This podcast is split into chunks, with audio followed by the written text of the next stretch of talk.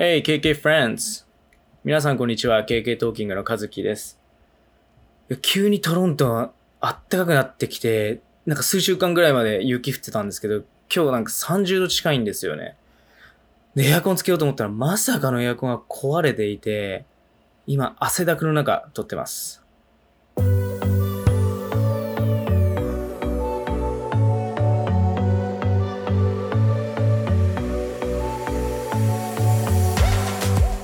組は KK トーキングの和樹がトロント生活の中で学んだ英語の知識を中心にトロントの魅力や海外生活における経験談また KK トーキングの裏話などなど普段動画ではお伝えしきれていないような内容に一歩踏み込んだ形でお話ししていく番組です。勉強や仕事の合間にぜひリラックスして聞いてください。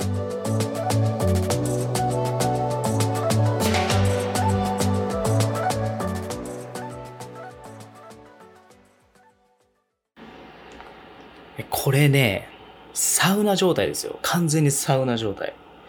まあ多分痩せろって意味なんだな、これ。まあでも本当最近、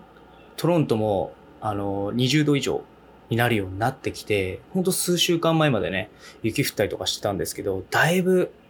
良くなってきて、ただ、まあコロナがあるんで、すごい晴れてる日が続いてるんですけど、結局外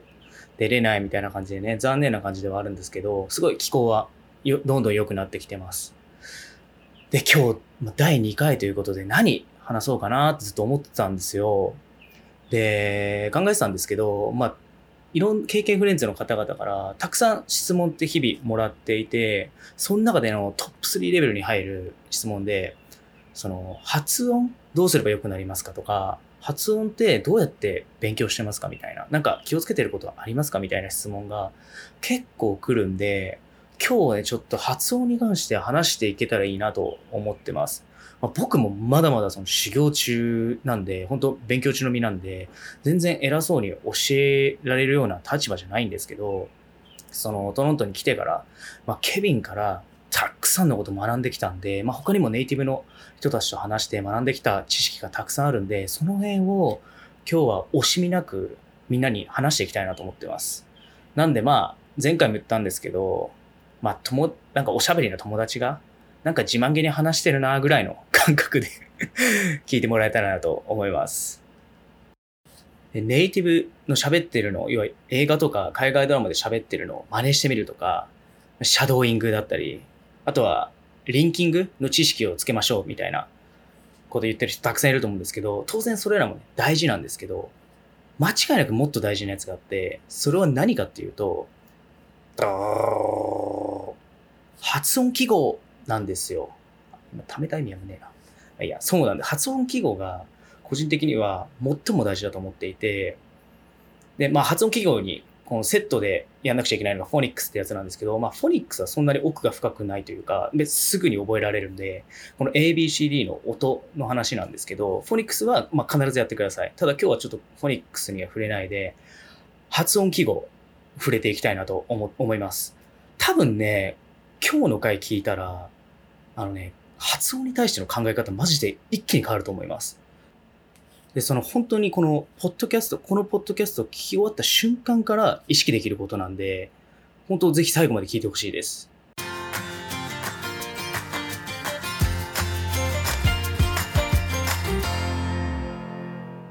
今までたくさんの留学生とこの会ってきたんですけど、やっぱり発音記号意識してるっていう人、ほとんど見ないですね。なんで、まあどういう、多分ね、この発音記号を意識してれば、間違いなく、他の、なんていうんですか、留学生、同じレベルの人たちから一歩、絶対に飛び抜けると思います。それぐらい発音記号、大事だと僕は思ってます。で、なんで発音記号を覚えることがそんなに重要なのかってことなんですけど、なんていうんですかね、その、僕ら、まあ、なんか大人っていうのを前提として考えたときに、もう僕らの耳って完全に成熟してしまってるわけですよ。なんて子供の耳と違うんで、なんていうかもう頭の中にある音がもう決まっちゃってるわけじゃないですか。だから今から、その、なんていうんですかね、英語のシャワーを浴びる、その英語を聞きまくること、英語をシャワーを浴びるみたいな言うんですけど、そんなことをしたところで、その正確な発音ってなかなか身につかないんですよ。相当ね、耳がいい人とかだったら、その、まあ、アーティスト、歌手の人とかはね、すごい耳がいいって言って、その、英語喋れなくても、英語の発音きれいにされる方いるじゃないですか。ああいう人たちは本当まあ、例外なんですけど、その、なんて言うんですかね、僕とかなんかは、まあ、ていうか99%の人が、その、普通の耳なんで、その人たちは、無理なんですよ。そういうなん、天性の力で身につけていくことは、まあ、ほぼ無理です。じゃあ、どうするかっていうと、理屈で覚えていくしかないんですよ。なんか音楽とかでも一緒じゃないですか。その、まあ、子供の頃から音楽やってないとやっぱ絶対音感ってつかなくて、けど、後から相対音感はつけれるわけじゃないですか。そのドレミの、この音はド、この音はレ、この音はミ、みたいな感じでできるわけじゃないですか。で、英語でも僕は同じことが言えると思っていて、それが発音記号だと思ってるんですよ。で、よくね、その、ま、ネイティブとかに発音どうすれば上手くなるかなって聞いたら、大体、その発音記号なんて勉強しなくていいから、大体の人言います。で、それはね、ネイティブからすると、まあ当然の回答というか、だって彼らは発音記号なんて、その、学ばないというか、生まれた時から英語の環境で育っていれば、それが彼らの当たり前の音として、その脳にもう入り込んでるんで、その、改めて理屈で覚える必要がないんですよね。ただ我々はもうすでに出来上がってしまっているその音の数があるわけで、そこから新しいそのベーシックな音を増やしていかなくちゃいけないわけじゃないですか。それをするにはやっぱり、その、理屈で覚えていくしかないって僕は思ってるんで、そういう意味で発音記号がその理屈で覚えるための重要な要素なんですよね。で、ああれ？大丈夫？なんか、すげえ俺真面目に喋ってんだけど。あれ？今日どうした俺？大丈夫ですかね？このままちょっと真面目に話し続けて大丈夫ですかね？ちょっと、ちょっと今日真面目に行きますね。よくわかんないんですけど、なんか、真面目に語りたい気分ですね、今日は。で、その発音記号なんですけど、そのた、これね、あの、前、インスタでやった質問コーナーでも話したんですけど、やっぱ覚えると、いろんな、その、なんかルールみたいなのが、にいろいろ気づけて、例えば、これはめちゃくちゃわかりやすい面白い例なんですけど、なんか、ビデオっていう単語あるじゃないですか。それの最後のおっていうところ、あれ、おじゃなくて、OU のおうって発音なんですよ。なんで、ビデオ、なんか、ビデオじゃなくて、ビデオなんですよ。なんで、ビデ、ビデオビデオって感じなんですよね。で、これだけでも全然なんか発音が違って聞こえてくるんですよ。で、同じような例で言うと、例えば、これ、ケビンに何度も何度も言われたんですけど、あの、ポスト、投稿するっていうポストって言われるじゃないですか。あれも、ずっと僕、ポスト、ポストって発音してたんですよ。そしたらケビンが、ポストじゃないってって言われて、その、このポストの O は OU 発音だから、post, o, o, post なんだよって言われて、これもう本当に何度も何度も言われて、でもその自分の中でもうポストっていう感覚でいるんで、post っていう発音の感覚がないんですよね。だけど何度も言われて、なん、なんていうんですかね、強制されて、で、ようやく最近慣れてきたんですけど、本当に同じような感じで、あ、あ、これ分かりやすいです。例えば、I hope so ってあるじゃないですか。これも、hope と so が、o、o じゃなくて o サウンドなんで、hope と so なんですよ。なんで、I hope so じゃなくて、I hope so なんですよ。これだけでなんかネイティブっぽく聞こえません？まあ、めっちゃ簡単な単語だと go ってあるじゃん。let's go とかの go。あれも go って伸ばすんじゃなくて o なんですよ。go なんです。go。これをネイティブはめっちゃなんていうんですかね、そのナチュラルにやってるんですよね。これだけでも、これ、その、なんていうんですかね、発音記号を勉強しないと絶対気づけないんですよ、これって。まあ、気、気づける人も当然いるんですけど、僕なんかは、全く何度もその Go とかポストとかビデオって今まで何度も言ってきたのに一切気づけなくて、ただその発音記号を勉強してから、あ、そういうことなんだってなって、で、そっから意識できるようになったんですよね。他にも、例えば、なんか A の発音って、発音記号だけ4つぐらいあるんですよ。まあ、例えば、なんか father、このお父さんっていう father ってあるじゃないですか。あの A と apple、アップルの apple っていう a っていう、この A だけでもやっぱ違うんですよね。それも、あの、要は発音記号をさえしっかり理解していれば、なんか分かるようになるんですよ。で、そこで大事なのが、なんか自分で一個得意な単語を作っておくんですよ。僕の場合だと、なんかポストっていうのを、まあ、ケビンに何度も注意されたって言ってたじゃないですか。なので、そのポストっていう時にポスト、ポスト、ポストっていうのを、まあ、癖をつけていたら、まあ、ポストっていうのをケビンから合格もらったんですよ。その発音 OK っていう。で、その、なんか勉強してる時とかに断るごとにやっぱり OU サウンド出てくるんで、出てきた時に、まあケビンにまた、いや、それ違うって言われた時に、え、それってもしかしてポストと同じ発音って言ったら、うん、そうっていう風になって、そこで、あ、ポストの O をここに反映すればいいんだっていうのに、まあ気づけるわけですよ。で、一個その、そういう得意な単語があると、あ、これは father の R だなとか、post の O だな、みたいな感じで、全部につなげられるんで、これはめちゃくちゃおすすめです。まあ、こういう、なんていうんですかね、小さい小さいことの集合体というか、それがネイティブの発音にになってくるんですよね。だから一個のことじゃなくて、こういうほんと小さい小さい小さいなんかテクニックがネイティブ発音になってくるんですよ。で、これのめちゃくちゃいいところは、なんかその早めに覚えて全く損がないんですよ。なんて言うんだろう。その、例えば今日覚えたら、今後、ビデオとかポストとか Go っていう時に全部意識して言えるじゃないですか。だから今日からもう変わっていくんです自分のその発音が。だから気づいてないと、それを一生気づかないままずっと発音し続けることになるんで、その時間を完全に無無駄にしてるようなもんなんですよ。なので今日これを聞いて意識できた人は相当もうラッキーだと思ってほしいぐらいですね、僕からすると。で、やっぱその発音記号とかを理解できてくると、自分でちゃんと発音もできるようになって、それが何につながるかっていうと、リスニング力の向上にめちゃくちゃ直結するんですよ。その本当に、あんまり自分でも意識しなかったんですけど、発音を意識し始めてから、明らかにリスニング力向上しました。ここれは本当に、まあなんか、例を出してって言われたら難しいんですけど、もう本当になんか聞こえなかった単語がすんなり入ってくるようになったんですね。それだけで。なのでぜひ本当試してほしいです。ここれ本当に意識し始めると発音のなんか世界観が変わります。これ、まあ、信じてほしいです。しかもその発音記号ってそんなに量多くないんですよ。なんで覚えようと思ったら1日であの本当に習得できるんで、で、YouTube だとかウェブサイトにそのたくさん紹介してる人たちいるんで、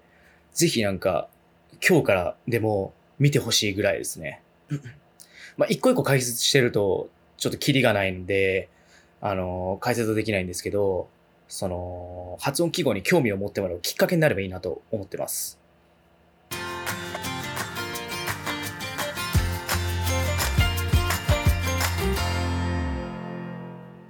せっかく今日、あの、発音の話してるんで、まあ、発音記号以外にも、その、ケビンから学んだ、なんていうか豆知識とか裏技みたいなのもちょっとあるんで、そういったのも今日、あの、いくつかだけ紹介します。例えばこれは、俺が教わった時、あ、面白いなって思ったもんなんですけど、あの、二つの単語で形成されるた、形成されてる単語ってあるじゃないですか。例えば、スパイダーマンとか、スパイダーマンってスパイダーとメンで成り立ってるじゃないですか。他にも、スターバックス、スターとバックスっていう単語で成り立ってるわけじゃないですか。こういう単語、まあ、商品名だったり、なんか、そういうキャラクター名だったり、そういうのによく使われてる傾向にはあるんですけど、こう、まあ、絶対のルールではないんですけど、ほとんどの確率で、最初の単語にアクセントが来るんですよ。例えば、スパイダーマンを、まあ、例にすると、スパイダーマンじゃなくて、スパイダーマン。その、スパイダーにアクセントが来てるんですよ。スパイダーマン。スターバックスもそうです。スターバックスじゃなく、スターバックスとかじゃなくて、スターバックス、スターバックス。で、他にも例えばまあ、あフォトショップとかもそうですね。フォトショップじゃなくて、あ、ん？待って、なんつった？合ってるか？さっきの合ってる。フォトショップ。フォトにアクセントが来る。フォトショップじゃなくて、フォトショップ。あと、わかりやすい例で言うと、Facebook もそうですね。Face と Book で、Facebook。最初にアクセントが来ます。Facebook ではないです。あ、そう、ポッドキャストもそう。ポッドとキャストじゃないですか。で、ポッドキャストじゃなくて、ポッドキャスト。ポッドキャスト。最初にアクセントが来るんですよ。これ、なんか、アクセントどっちだろうなみたいな感じで困った時は最初につければ大体当たります。ただこれ、あの、全然例外があって、あの、後にアクセントが来る場合もあるので、あくまでも、まあ、例っていう感じで覚えておいてもらえればなと思います。僕が困った時は大体最初にアクセントやって、まあ、試してますね。あと、他になんかあるかなあ、これなんかも面白いですよ。え、これ結構ね、自然と皆さんやってることなんですけど、tr とか dr の発音。例えば、なんかトラスト、トリート、トリプル、トライポットとかあるじゃないですか。まあ今カタカナ読みであえてやったんですけど、それの tr とか、例えば tr の場合、tr の発音って、なんか、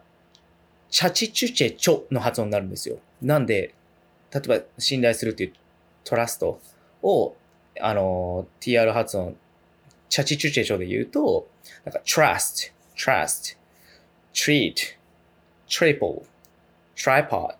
全部この tr 発音は、チッ、チッっていう発音になるんですよね。それと同じ原理で、dr 発音。例えばドライブすると、ドライブとかドレスとか、夢のドリーム。あとは、なんか落とした時のドロップってあるじゃないですか。これも、dr の場合は、なんかジャジジュジェジョみたいな発音になるんですよ。ジュ、ジュ、ジュって発音になって、これは全部の、dr 発音は全部対応できるんですけど、drive, dress, dream, drop みたいな感じで、じゃ、drive のじゃ、dress のじゃ、全部ね、このジャジジュジェジョの発音になるんですよね。これも、まあ割と自然に皆さんやってるんですけど、あの、理屈として覚えてしまえば、困った時に、まず同じことしてれば間違いないですね。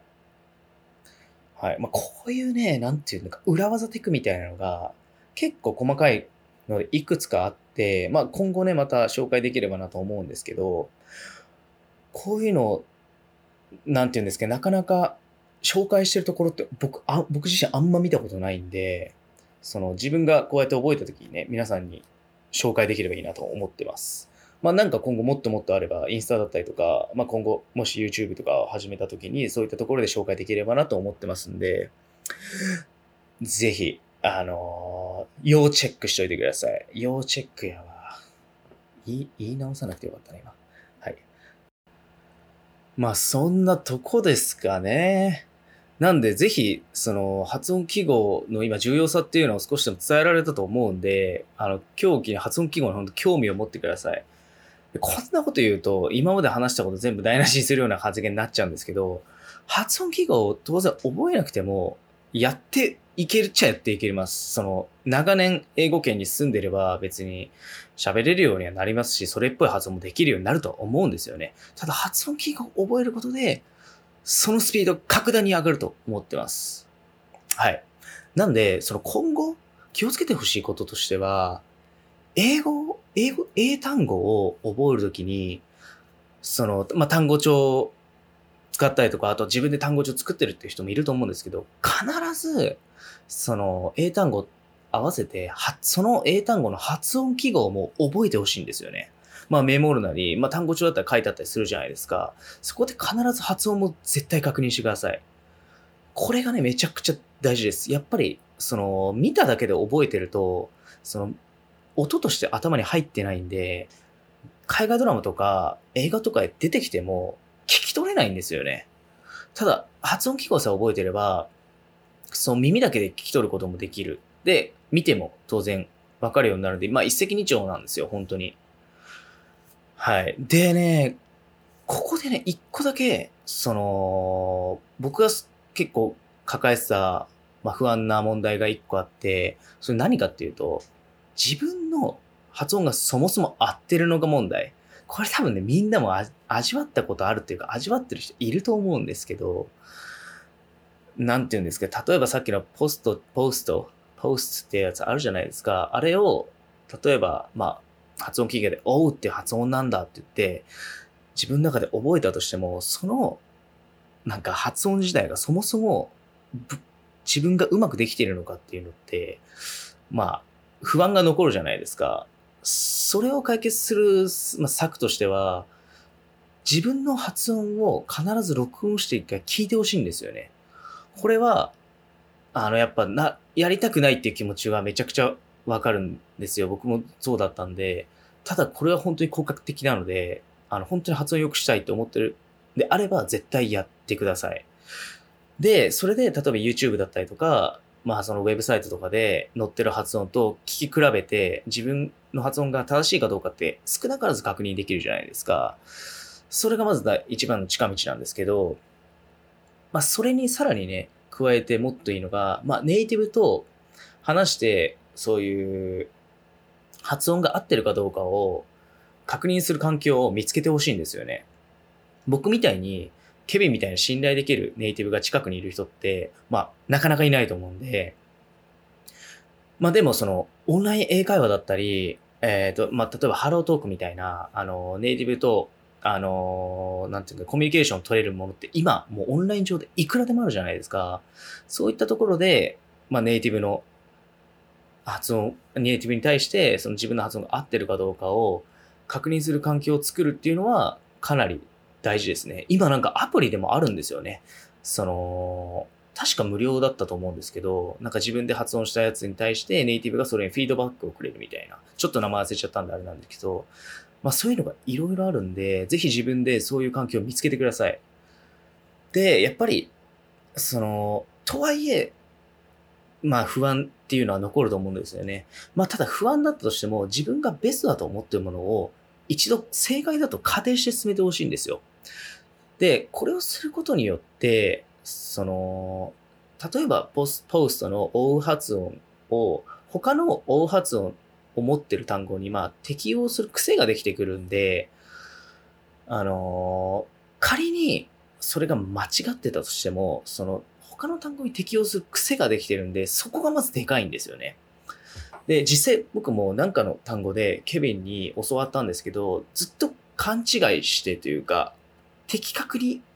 理解してなくて覚えてた単語があって、それで僕は合ってたと思ってたんですよ。で、ある日、その、その発音を同じ単語にも全部適用してやってたんですけど、ケビンが、それ違うよって言われて、嘘でしょ？みたいな時になって、あって、いや、今までこの発音来た時、全部この発音でやってたんだけど、マジで言ってるみたいな。うん、ちょっと違うねって言われて、Oh my goodness! みたいになったんですけど、まあでもそれが結構、まあ、大事というか、誰でもそこは通る道なんで、ただそ、の、正解だと仮定して進めていくことによって、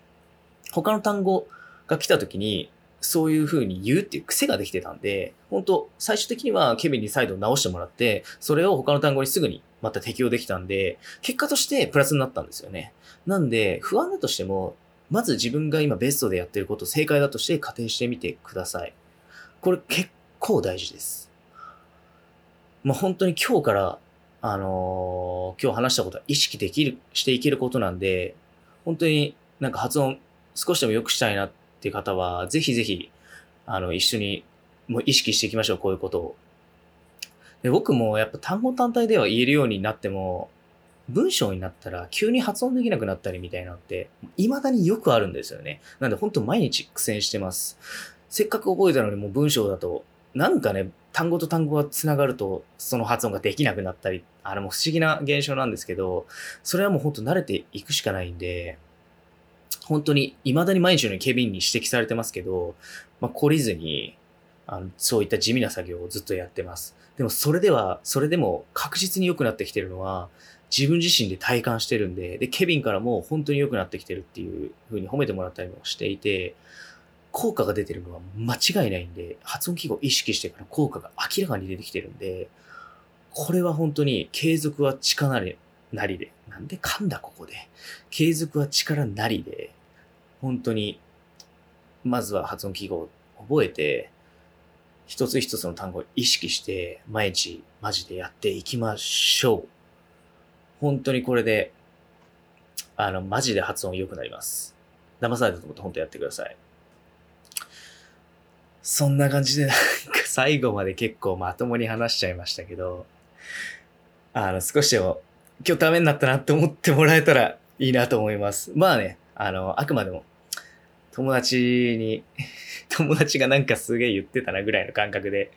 聞いてもらえばなと思いますんで、まあ本当次回またあ何をちょっと話すか決めてないんですけど、こんな感じでゆるく話していければと思います。では、では、ちょっとね、暑くなってきてるんで、外。あの、皆さん、熱中症には気をつけて、そんな季節ではないね、間違いなく。はい。まあ、水分補給しっかりとって、っていうか、また、コロナで外出れないじゃん、そもそも。はい。じゃあ、家にしっかりね、いて、英語の勉強しましょう。これが結論です。ということで、かなり最後適当になりましたが、また次回お会いしましょう。ではでは、バイバーイ。